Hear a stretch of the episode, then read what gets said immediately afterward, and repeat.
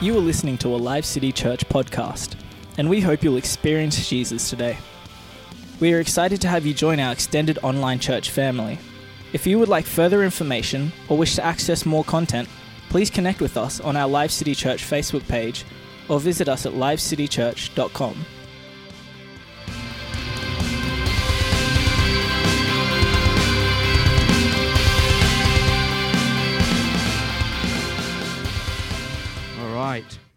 So before we start, let's uh, pray. So, Father, we need your help. Father, anoint and appoint our ears to hear what you're saying. And Father, I just pray, Lord, I need your help, Father, for you to translate your message to hearing ears. Lord, I just pray, Lord, that we are encouraged by your word, that we're encouraged by your holy name. Lord, that we encourage that you are always good. We may not be, and we definitely aren't always good, but you are always good. So, Father, I just put this message at your feet, Lord. Let all glory go to you. Let all hope be in you. And Father, we just love you and praise you and bless you in the name of Jesus. Amen and amen. The message is basically titled, God Will Get You Through. Because life is really hard sometimes, isn't it? And Jade shared an excellent message this morning about us going through suffering and all those things. And sometimes you wonder, where on earth is God? But God, believe it or not, is actually always with us, always there. And we're going to look at some um, examples of that. But Psalm 46, 1 to 3 says, God is our refuge and our strength. He is an ever present help in times of trouble. Therefore, we will not fear, though the earth give way and the mountains fall into the sea. And though its waters roar and foam and the mountains quake with their surging, God will still always be that ever present help in our times of trouble. And uh, I'm sure 2019 was a hard year for many of you. I can certainly testify to that. Uh, 2019 was the hardest year I've had physically. Um, uh, it was um, since June last year, I've had the flu over 20 times, which has knocked me around really badly, and it's because my immune system's out. Um, but sometimes I got sick of being sick. And I said, Lord, where are you? But you know, God leads us through troubles for a reason, because troubles are often the tools by which God fashions us for better things. And in Psalm 50, verse 15, God says, Call upon me in the day of your troubles, and I will deliver you, and you will honor me. Some verses, some versions rather say, You will glorify me, you will praise me. So when we call upon God, He will deliver us. Genelle Guzman McMillan was a 32 year old woman dressed up to the nines. She loved fashion, so she was dressed up in very fashionable clothes and four inch heels and went to her office as per normal on a Tuesday morning. And she was talking to her friend up on the 64th floor, and they were both sitting there chatting at her desk when she felt a shudder in the building she was in and, the and felt a sway. And then she looked out the window, and there were papers flying everywhere. The date was September 11th, 2001. And she was in the World Trade Center, the first building to be hit by the plane. They didn't know what was going on, and, and they were told, you know, just wait, it's okay, just uh, stay, stay in your um, station, stay at your desk. But then when they saw the second plane hit the other tower, Genelle and her friend said, This is a terrorist attack. And her life flashed before her. She considered herself a kind of Christian, but she didn't really go to church. She uh, liked to go to parties and everything else, and um, but her life suddenly flashed before her, and she started realizing, you know, I got to change my life. Her and a friend descended down from the 64th floor, hoping to get to the ground floor. They rushed and rushed, but in her four inch high heels, her feet were really starting to hurt. So by the time she got down to the 13th floor, she said, That's it, I'm taking my shoes off. She got one off. Just as she got the other one off, she said there was a huge shuddering, an incredible roar, a rumbling, dust everywhere, and then she was unconscious. And then she woke up buried under rubble. Her body was uh, bent in places. She couldn't move anything except her left hand. And she was in incredible pain, excruciating pain. She then really thought about dying. She started begging God and saying, God, please help me get out of this. Please, Lord, send me a miracle. And she begged and begged, and she didn't want to die. She said, God, I promise that I'll start living for you if you help me. But no matter how long she begged, nothing happened. She kept asking God, please, God, send me a miracle. And because she could move her left hand, she started trying to go upwards and then realized that her hand was in the air. She could feel wind blowing, so she knew her hand was somewhere above the rubble. And then suddenly a man grabbed her hand and said, It's okay, Genelle, I've got you. She had no idea how he knew her name because all it was was just a hand coming out of the rubble. But she was crying and worried, and she prayed and said, God, please give me a second chance. But every time the man said, It's okay, Genelle, my name is Paul, I've got you. You won't um, die, you're going to get out, I've got you, you are safe. And she waited and waited. She kept squeezing his hand. For 27 hours, she was buried under rubble not able to see light. But this man, Paul, stayed by her all that time, encouraging her, giving her confidence, saying, It's okay. The emergency services guys will be here soon. Finally, she said she could hear them coming, the emergency service guys and uh, their tools, and they started digging around her. And then she felt one of the guys grab her shoulder, and they started to pull her out a little bit. And as they started to pull her out, this man, Paul, let go of her hand very gently. And soon they had her outside and on a stretcher. And all the workers were, were cheering and whistling and uh, um, praising God because they said this was a miracle. She was the last person to be dug out of the 9 11 heap. And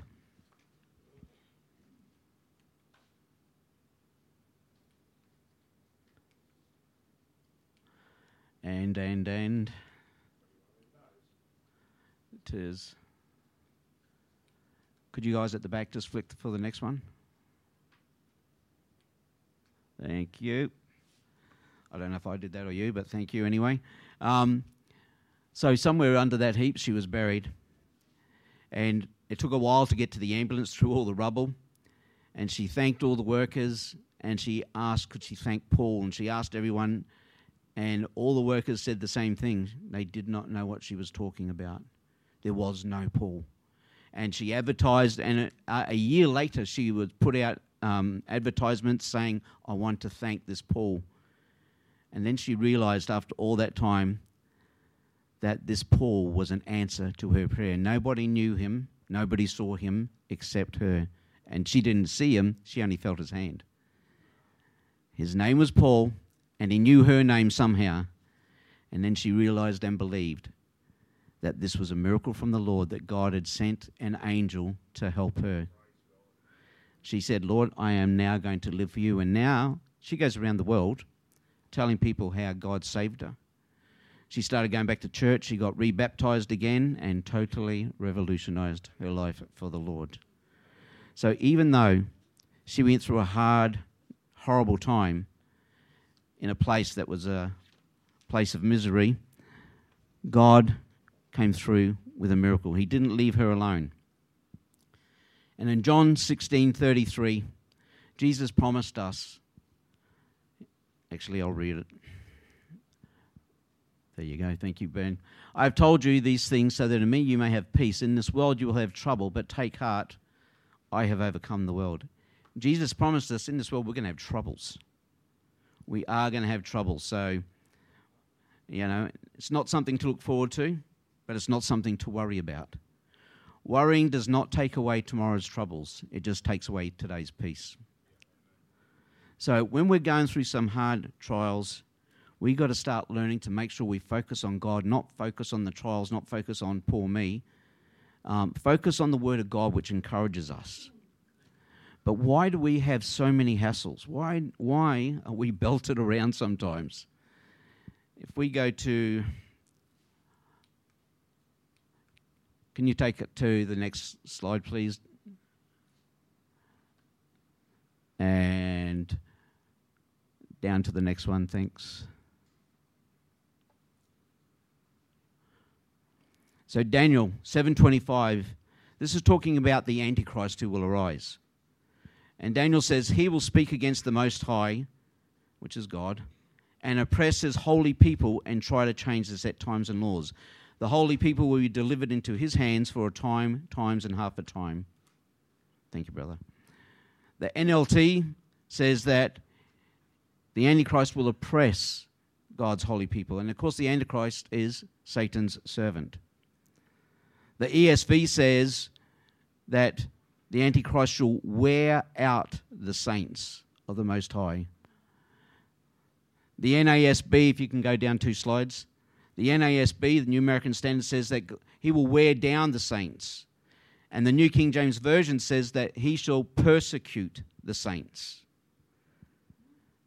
And the con- contemporary English version says that he will be cruel to God's chosen ones. Thank you, brother.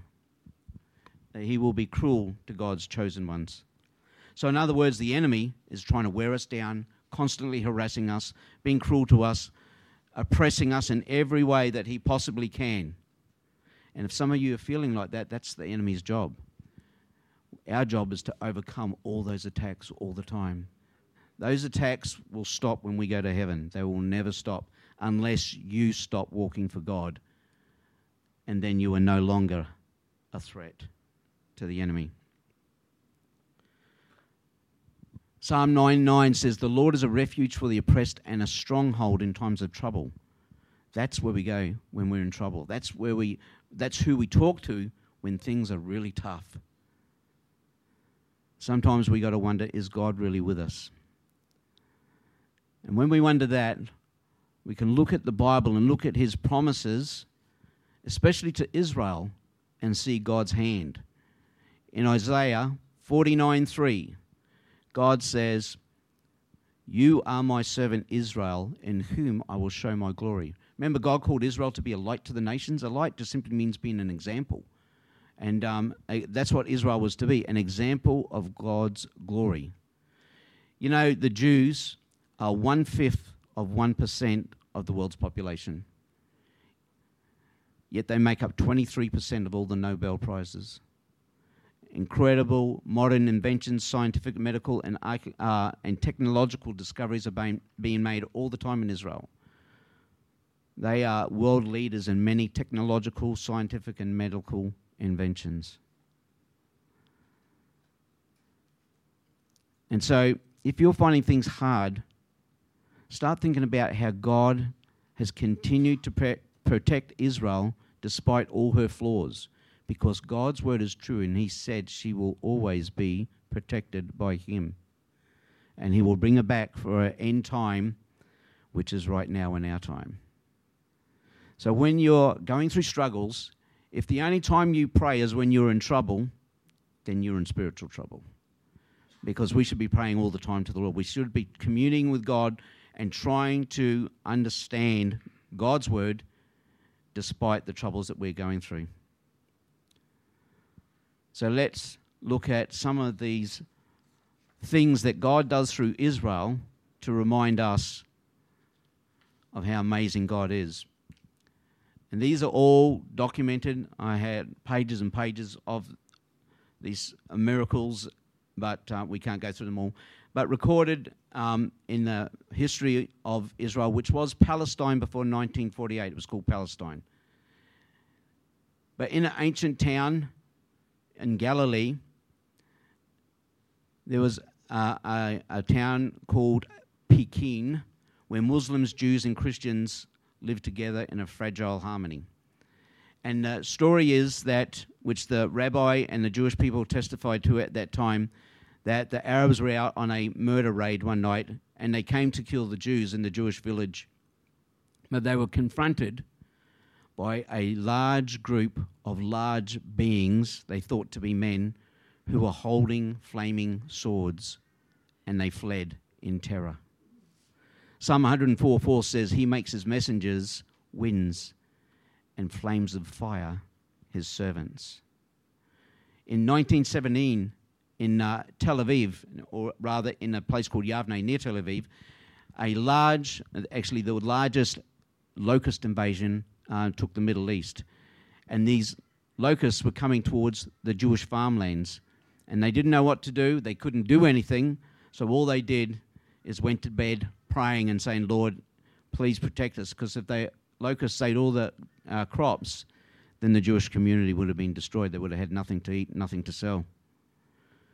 And so, after much worry and much prayer in the night, they woke up early in the morning thinking all their crops would be gone and they'd see locusts everywhere, but instead, there were white storks everywhere. Thousands of white storks. And what had happened is the storks had flown in for a snack on the locusts. And they ate all the locusts before the locusts could eat the Jewish farmlands. And then their poop helped fertilize the ground even more, so they had a rich crop after that. Deuteronomy 28 8 says, The Lord will be a blessing on your barns and on everything to which you put your hand to. The Lord your God will bless you in the land he's giving you. God's promises aren't fake, they are real. In 1948, there was a war. It was the war of independence in Israel when all the Arabs attacked Israel. And Israel was a very tiny nation. They didn't even have a proper army, and they were attacked by uh, professional armies some of them trained and led by British leaders. And a place called Degania was the oldest kibbutz, a communal area in Israel. It was established in 1910. It had 70 Jewish defenders, and it was attacked by hundreds of Syrian soldiers with 200 armored vehicles, including 45 tanks. They first shelled the kibbutz with constant shelling. And then, in a mad rush, they sent a column of 45 tanks to attack all these guys, uh, these 70 Jewish defenders. They had no big cannons or anything like that, but they did have a couple of old howitzers from an 1870 um, French Prussian War, and they had some Molotov cocktails. So the Jewish local commander was a guy by the name of Lieutenant Colonel Moshe Dayan. And if you ever seen him in history, he's the guy with the, the guy with the eye patch. The gen- he became a general later. He ordered hit the first Syrian tank. Forty-five of them were rushing, but he said hit the first Syrian tank, and either a howitzer shell or a Molotov cocktail hit the tank. No one's really sure, but it exploded in flames, but it didn't really damage the tank. And even though the Jews were totally outnumbered and outgunned, the Syrians didn't know it, and they thought the Jews had some secret weapons saw the first tank explode, the other 44 tanks turned around and fled away, as did the hundreds of Syrian troops, and Degania was saved. In Deuteronomy 28 7, God says, The Lord will grant that the enemies who rise up against you will be defeated before you. They will come at you from one direction, but flee to another. In another town called Safed, near the Sea of Galilee, this was traditionally a place where no, one of Noah's sons established the city. And a small unit of Jewish Israeli defenders held off a thousand Arabs. Again, totally outnumbered and outgunned. During the attack at night, a storm rose. And it was thunder and lightning and all that. So, what the Jewish soldiers did, they got the last of their petrol and they poured it over um, 50 metal drums that they had and they put some rocks in the drums, and then they ro- um, set them on fire and rolled all these metal drums down the hill towards the Arab camp. And with all the thunder, the lightning, the flames, and the noise, the Arab army that was there, all thousand of them, freaked out, thought it was a new secret weapon that the Israelis had, and they fled the battlefield. And uh, again, 70 men defeated 1,000 men. In Joshua 23:10 says, "One of you will put to flight a thousand, because the Lord your God fights for you just as he promised. Just as God promised Israel, so he promises us. So God is with us no matter what. In one, one part, uh, in Battleground, another great uh, Israeli general by the name of Yigal Yadin, who became an archaeologist, was told to attack a Egyptian outpost. Again, they were totally outnumbered, like 20 men to about a thousand. And he thought, if we go at them front on, they'll just totally destroy us. And even though he was a atheist, he remembered a Bible story that talked about an ancient road that went near that camp. So he thought, let's do a surprise attack. It was militarily impossible, and the, and the Jewish fighters should have died, but instead they routed the Egyptians, and that battle helped in the war two weeks later. Leviticus 26, 27, sorry, Leviticus 26, 7 and 8 says, You shall chase your enemies, and they shall fall before you by the sword. And in July 1948, at Lydda Airport, it was encamped around by 7,000 Arab troops. And the Jewish forces totaled 16 men. They were totally outnumbered, at least 400 to 1. But they remembered the miracle of Gideon in the Bible, where Gideon and his 300 men routed and defeated thousands and thousands of their enemies. So these 16 men said, Right, let's get dressed up as Arabs. They walked inside the Arab camp, they split up, and they started firing the weapons and the Arabs freaked out, um, thought they were being attacked by um, heaps of Israelis. They started shooting wildly, including shooting each other. And all 7,000 of those Arabs fled the airport, and 16 Israeli soldiers took the airport back. Isaiah 30, 17 says, A thousand will take flight at the threat of one, and the threat of five of you will flee, until you are left alone like a lone pole on a mountaintop, like a banner on a hill. This is why the Israelis knew, even, even atheist Israelis believed that the hand of God was on the battlefield. They just could not explain the incredible uh, victories that they had. In one place, uh, when in 1967 war, when they fought for Jerusalem, the um, one Israeli group of soldiers had 25 bullets left. 25 bullets left, and they had about 200 uh, Jordanian soldiers coming against them. And so they said, Well, we're determined to spend the last bullets and die here. And as the Jordanian soldiers charged at them, the Jordanian soldiers suddenly stopped and screamed out, Abraham, Abraham, and then bolted the other way. And then one of the soldiers, whose name was Ira Rappaport, um, who's one of the Jewish fighters, later talked with the Jordanians a few years later and asked why did they flee. And they told him that because they all saw a vision of Abraham defending the Jews in the sky, and so they fled. See, even the Arabs were seeing things, miracles of the Lord. In one battle, the Syrian army column was moving towards the Sea of Galilee. Um, Arab forces had surrounded a kibbutz and they were uh, their aim was to kill every man, woman, and child. And so a Jewish column of 24 homemade armored cars and trucks rushed to help. But the Jewish leader took the wrong turn and went into Lebanese territory.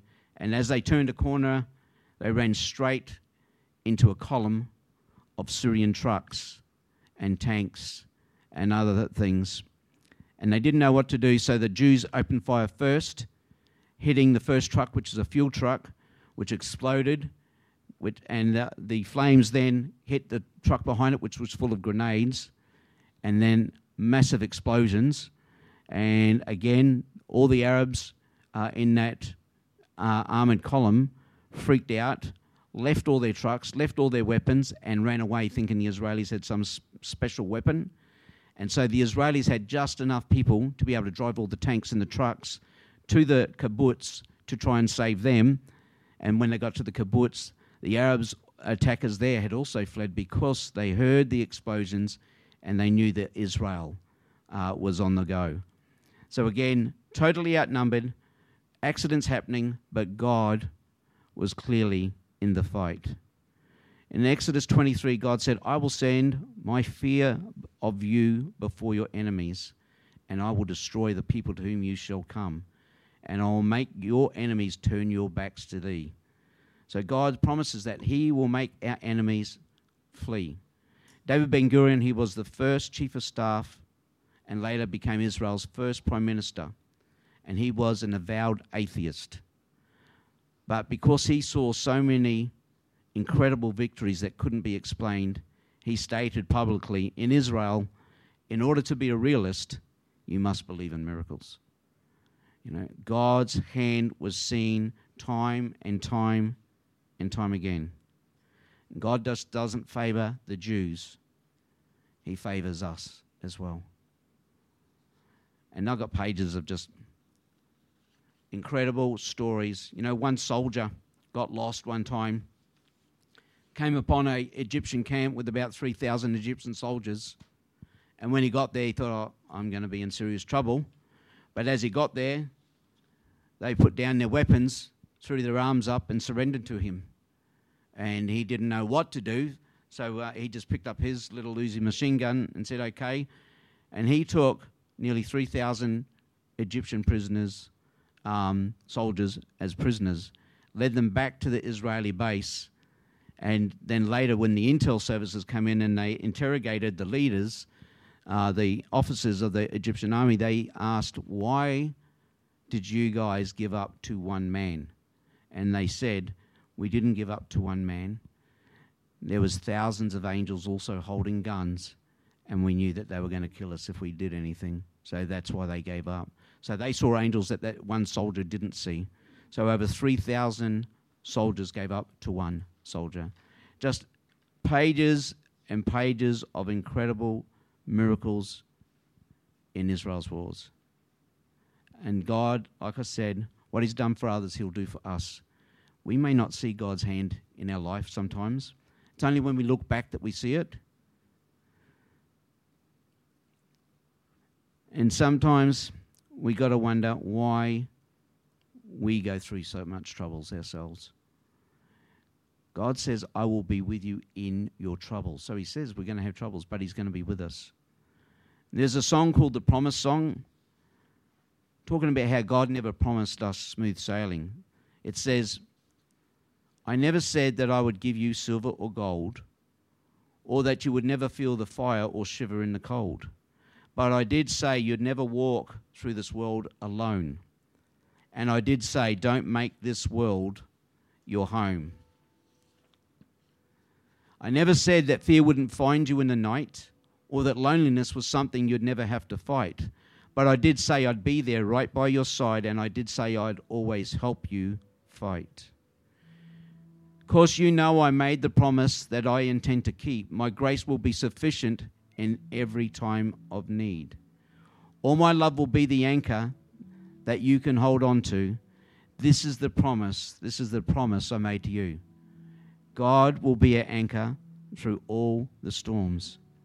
So if you're struggling, encourage yourself in the Lord, encourage yourself in His Word. And I'm just going to read a little Bible straight Bible scriptures. This is the word of God. Blessed are you when you weep now, for you shall laugh. For the Lord has appointed unto you the oil of joy for mourning, the garment of praise for the spirit of heaviness, that you might be called trees of righteousness, the planting of the Lord, that he might be glorified. So, why is your soul so cast down and disquieted within you? Hope in God, remember him Praise him who is the health of your countenance, and he is your God. The Lord thinks upon you, and he is your help and your deliverer. God is our refuge and our strength and our shield, a very present help in the time of trouble. He heals the broken heart, and he binds up their wounds.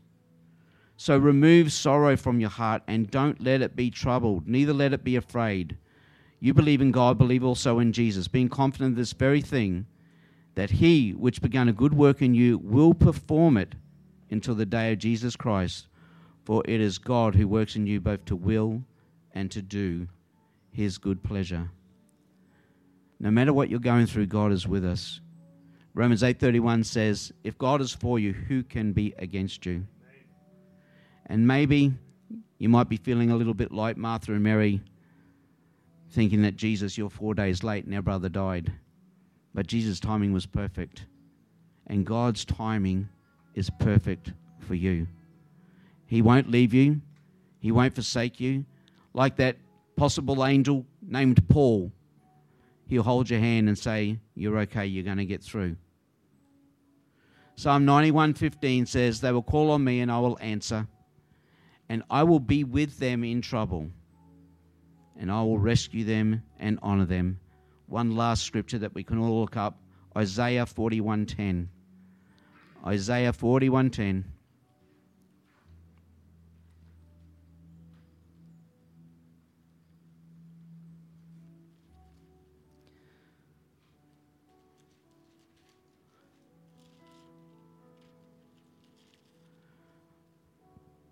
Isaiah 41:10 says this Fear not for I am with you be not dismayed, for I am your God. I will strengthen you. Yes, I will help you, and I will uphold you with my righteous right hand. When you read your Bible, put your name there where it says, Fear not. Say, Frankie, fear not. Ben, fear not. Bopper, fear not. For I am with you. Be not dismayed, for I am your God. I will strengthen you. Yes, I will help you. I'll uphold you with my righteous right hand. So if you're going through hell, as Winston Churchill once said, keep going. Don't give up. God is with you, and He will get you through. Be encouraged in the Lord. He never lets His people down, He never lets the enemy totally defeat His people. But He does let us go through tests and trials to strengthen us, to bless us, and help us.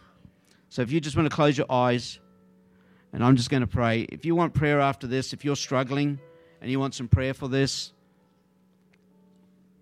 for this hard time in your life, please let uh, Brian know down the back, or, um, or I can come and pray for you at the end, whatever you want to do. But whatever you do, don't give up hope. God's with you. He's going to look after you guys. He's going to defeat the enemy in your lives. They might seem incredible odds to us, might seem impossible to us. But Mark 9:23 says with God all things are possible. So Father, Lord, if we're struggling, if we're in turmoils, if we're in suffering, Lord, you help us. Father, show us your victory, show us your encouragement. Give us your wisdom, Lord. Help us go out this week in a new sense of victory, in a new sense of hope and confidence, Father. Lord, help us go out that we are actually a living witness for you, a living light of testimony of your goodness, of your grace, and of your mercy. Father, stop us from falling into the rut of, of being Christian Sunday and back to the world on Monday. Help us live a real life. Help us be a blessing to others. And may we be blessed in your name. In Jesus' name we pray. Amen and amen. Thank you for joining Life City Church, and we hope that you were blessed and inspired by today's message. If this ministry has made an impact on your life, we'd love to hear from you. Please drop us a line and share your story at thanks at lifecitychurch.com or email us your prayer needs at prayer at lifecitychurch.com. We'd love to connect with you and hear more about your story. If you love the ministry of Life City Church, you can make a financial gift to help us spread the good news of Jesus by going to lifecitychurch.com and clicking the Giving tab. We hope today's message has spoken into your life and look forward to your next visit.